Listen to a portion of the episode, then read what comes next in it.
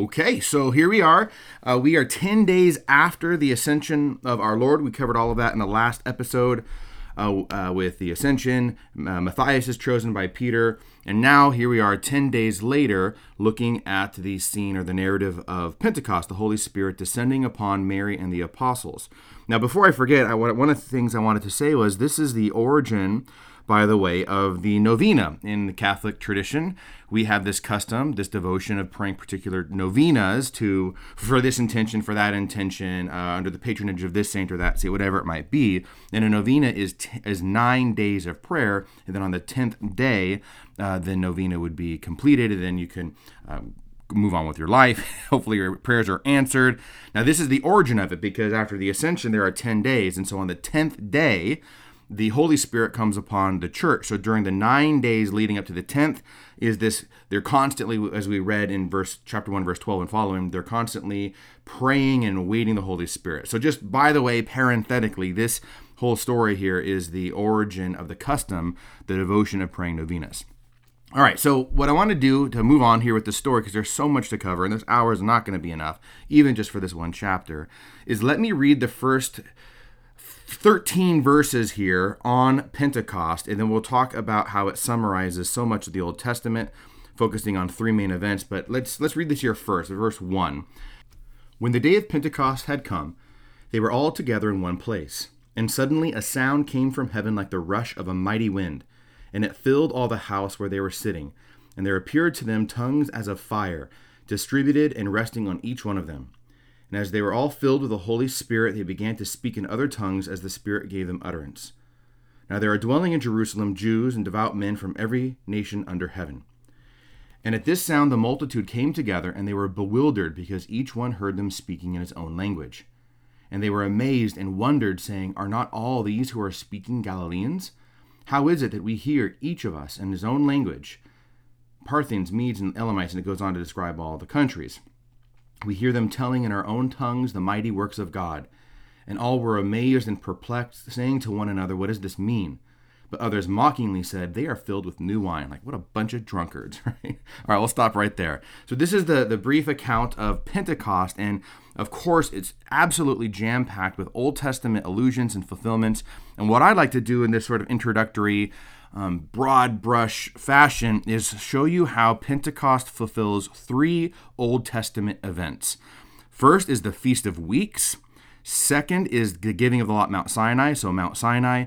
And three, the Tower of Babel. And they're all connected in its own way. They're all kind of showing a fulfillment of an Old Testament feast and showing how God is gathering his people back together again. He's reuniting his human family into his divine family through Jesus Christ, obviously. Okay? So let's look at the first one. Pentecost is known as the Feast of Weeks. In the Old Testament, it's also known as the Feast of Harvest. And this is one of the three great pilgrimage feasts in Jerusalem where all men had to go travel every single year to go observe the feast. Uh, Passover and Tabernacles were the other two. Uh, women didn't have to, they weren't required because it was a long and difficult journey. And then, if a woman was pregnant or had just given birth, uh, it would be even much more difficult for the mother and the child. So, for a variety of reasons, women didn't have to go. That doesn't mean that women didn't go. Many, of course, did. Uh, they, they had these great caravans, as we saw with you know Jesus being left in the temple for those three days. I mean, whole families went together. But my point is, men were the only ones that were were, were required to go. Excuse me. And so originally it was called the Feast of First Fruits for the wheat harvest. That's not to be confused uh, with another feast of the Jewish calendar, which was actually called First Fruits. It was uh, right in the midst of the feast, the, the, Feast of Unleavened Bread. But this one's the Feast of Fir- First Fruits for the wheat harvest, and it was celebrated 50 days after Passover. And interestingly enough, over time, you'd have the offering of two leavened loaves offered up to God, and these two bread loaves symbolize the Jews and the Gentiles. It's really, really beautiful how the, the bread is symbolizing all of humanity, one for the Jews, one for the Gentiles, and it's given back and offered up to God. So that's essentially what this feast was, uh, the Feast of Weeks. It's called the Feast of Weeks, by the way, because it was, like I said, 50 days after Passover. So that would be seven weeks, uh, which is 49 days. So the following day, the 50th day, was the day they celebrated this. Okay, so it was an agricultural feast. It was really a feast of plenty, a feast of abundance, you know, from God, offering up uh, this the, the first fruits, those that first harvest of the the wheat. It's beautiful, a beautiful offering to God, trusting in His bounty and in His goodness. All right, so typologically, this is really beautiful because now here we are in the New Testament, Pentecost. It's 50 days after our Lord's Passover. And now you've got now I, what I one thing I have to summarize here really quickly. We'll go through this as the lecture goes on. After Pentecost occurs, and or at least the descent of the Holy Spirit, and then everybody is like wondering what in the world is going on. They're speaking these languages, our languages, they're Galileans. Peter gets up and he addresses the crowd, and I'll go through that those broad strokes with you momentarily. But at the end of this whole story, you discover that there are 3,000 individuals who believe Peter from his sermon, they desire baptism, and they repent and they convert. Okay, so it's really, really beautiful because, I mean, we saw this here in verse 5. They're d- dwelling in Jerusalem, Jews and devout men from every nation under heaven. So people have said that perhaps there are even some, some Gentile proselytes in this mix, um, but at least there are Jewish individuals from the diaspora who have been scattered and now they're living in all these different nations. And because they're devout men, they come back to Jerusalem to observe the feast. That would have been really, really difficult. Now this is really this is really beautiful because these 3000 converts coming from every nation under heaven, what are they then but the first fruits of the Lord's new harvest in the new covenant? right? And the fact that there's 3,000 from all these nations, from all over the known world here, anticipates the conversion of souls worldwide.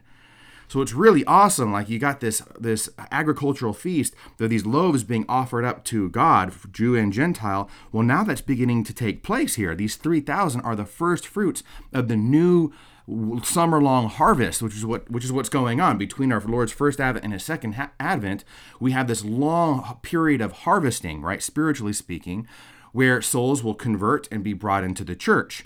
And these 3,000 are those first fruits of this long conversion process. We've been in it 2,000 years now. God only knows how much longer it's going to be.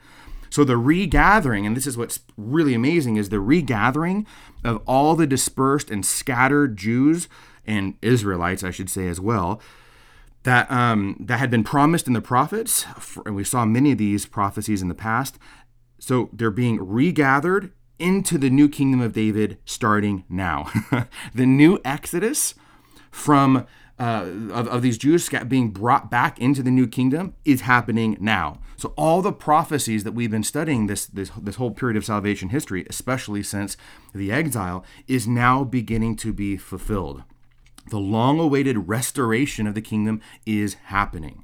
And so I just want to share with you one of my favorite verses, Exodus 34. It's here in your notes. And many can be shared. I have Isaiah 11 for you as well, but I really like this one.